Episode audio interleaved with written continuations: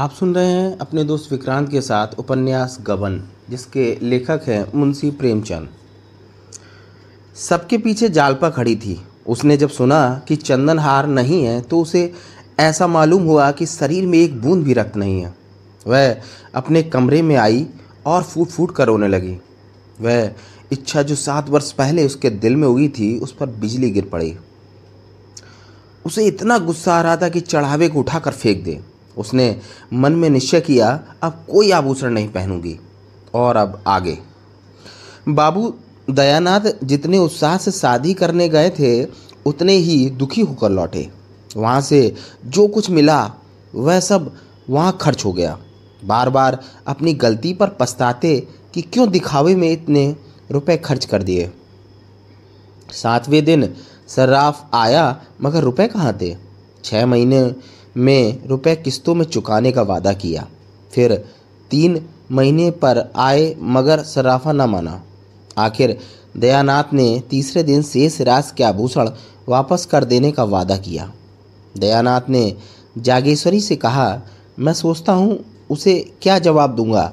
मैं तो यह शादी करके बुरा फंसा। बहू, कुछ आभूषण लौटा तो देगी? जागेश्वरी बहू का हाल तो सुन चुके। फिर भी उससे ऐसी उम्मीद रखते हो? उसकी जिद है कि जब तक चंदन हार ना बन जाएगा, कोई गहना ना पहनूँगी। सारी चीज़ें छोटी बक्स में बंद रखी हैं।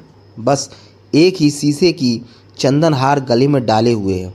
फिर कितना बुरा मालूम होता है कि कल की आई बहू से गहने मांग लिए जाएँ। दयानाथ, बुरा मालूम होता है तो लाओ, रुपए निकाल कर दे दो। बुरा मुझे खुद मालूम होता है, मगर गला कैसे छूटे? जागेश्वरी शादी विवाह में सभी कर्ज लेते हैं। अगर तुम चाहो तो छः महीने में सब रुपया चुका सकते हो। दयानाथ, जो बात जीवन भर ना की, वह अब अंतिम समय में नहीं कर सकता। हूँ बहू से घर का हाल साफ़ साफ़ कह दो। बस तीन चार चीज़ें लौटा दे। जागेश्वरी, उससे तुम ही कहो। मुझसे ना कहा जाएगा। उसी समय रमानाथ टेनिस रैकेट लिए बाहर से आया। रुमाल में बेले के गजरे थे। माँ बाप की आँखें बचाकर ऊपर जाना चाहता था कि जागेश्वरी ने टोका, कहाँ जाते हो? तुमने नाच तमाशे में बारह तेरह सौ रुपये उड़ा दिए। बताओ, सर्राफ को क्या जवाब दिया जाए? रमानाथ, मैंने रुपए उड़ा दिए। मैंने बाबूजी के आदेश के बिना एक पैसा भी खर्च नहीं किया। दयानाथ, मैं तुम्हें दोष नहीं देता। किया तो मैंने ही। मेरी समझ में तो यही आता है कि शेष रुपयों के गहने वापस कर दिए जाएँ। रमानाथ, मैं इस मामले में क्या कह सकता हूँ? हाँ इतना कह सकता हूँ कि इस प्रस्ताव को जालपा खुशी से स्वीकार न कर सकेगी। रोना धोना शुरू हो जाएगा और घर का पर्दा भी खुल जाएगा। रमानाथ ने जालपा से खूब बढ़ चढ़ कर बातें बनाई थीं। जमींदारी से कई हज़ार आते हैं, बैंक से ब्याज आता है। तीनों में देर तक बहस होती रही। जागेश्वरी चाहती थी कि दयानाथ रिश्वत लेना शुरू कर दे। मगर रमानाथ जानता था कि पिता ने जो काम अपने जीवन में कभी नहीं किया, वह आज ना करेंगे। वह निसंकोच जालपा से गहने मांग बैठे। वह यह नहीं चाहता था कि वह अब पस, पछता रहा था कि क्यों जालपा से डींगे मारी। दयानाथ, तुम दो चार गहने उससे मांग क्यों नहीं लेते? रमानाथ, मांग तो नहीं सकता। हाँ कहिए तो उठा लाऊं। दयानाथ, उठा लाओगे? उससे छिपा कर मैंने कभी धोखा नहीं दिया और ना कभी दूँगा। कहीं उसकी निगाह पड़ गई तो तुम्हें अपने मन में क्या समझेगी? उसके जवाब में रमानाथ ने उन्हें खरी खरी सुनाई और वो चुपचाप सुनते रहे। रमानाथ ऊपर गया और गोपी से पूछा, तुमने भाँग की दुकान देखी है? गोपी ने जवाब दिया, देखी? क्यों नहीं? रमा ने उसे रुपए देकर कहा, जाकर चार पैसे का भाँग ले लो। और आध शेर मिठाई भी लेते आना। रात के दस बज गए थे।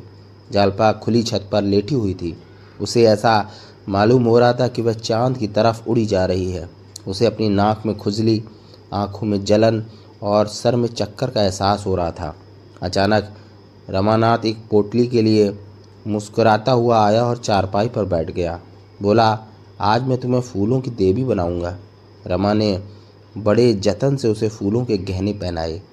वह कमरे में जाकर दर्पण के सामने खड़ी हो गई। नशे के तरंग में उसे ऐसा महसूस हुआ कि वह सच सचमुच फूलों की देवी है। रमा को उस समय अपने विश्वासघात पर सर मार रही थी। जालपा ने कमरे से लौटकर उसकी ओर नसीली निगाहों से देखा तो उसने मुँह फेर लिया। दोनों बातें करते रहे। फिर जालपा ने पूछा, आज तुम बाज़ार गए थे या नहीं? रमा, आज समय नहीं मिला। जालपा, जाओ, मैं तुमसे ना बोलूँगी। रोज़ बहाना करते हो। अच्छा कल तो ला दोगे? रमानाथ का दिल भर आया। बेचारी चंदन हार के लिए इतनी उतावली हो रही है। उसे क्या पता कि आगे क्या होने वाला है। आधी रात बीत चुकी हो। वह धीरे से उठा, लेकिन जालपा की आँख खुल गई।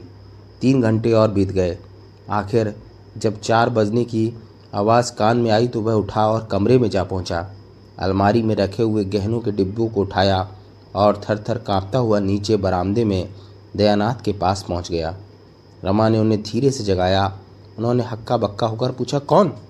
रमानाथ ने होंठ पर उंगली रखकर कहा, मैं हूँ। यह डिब्बा उठा लाया, रख लीजिए।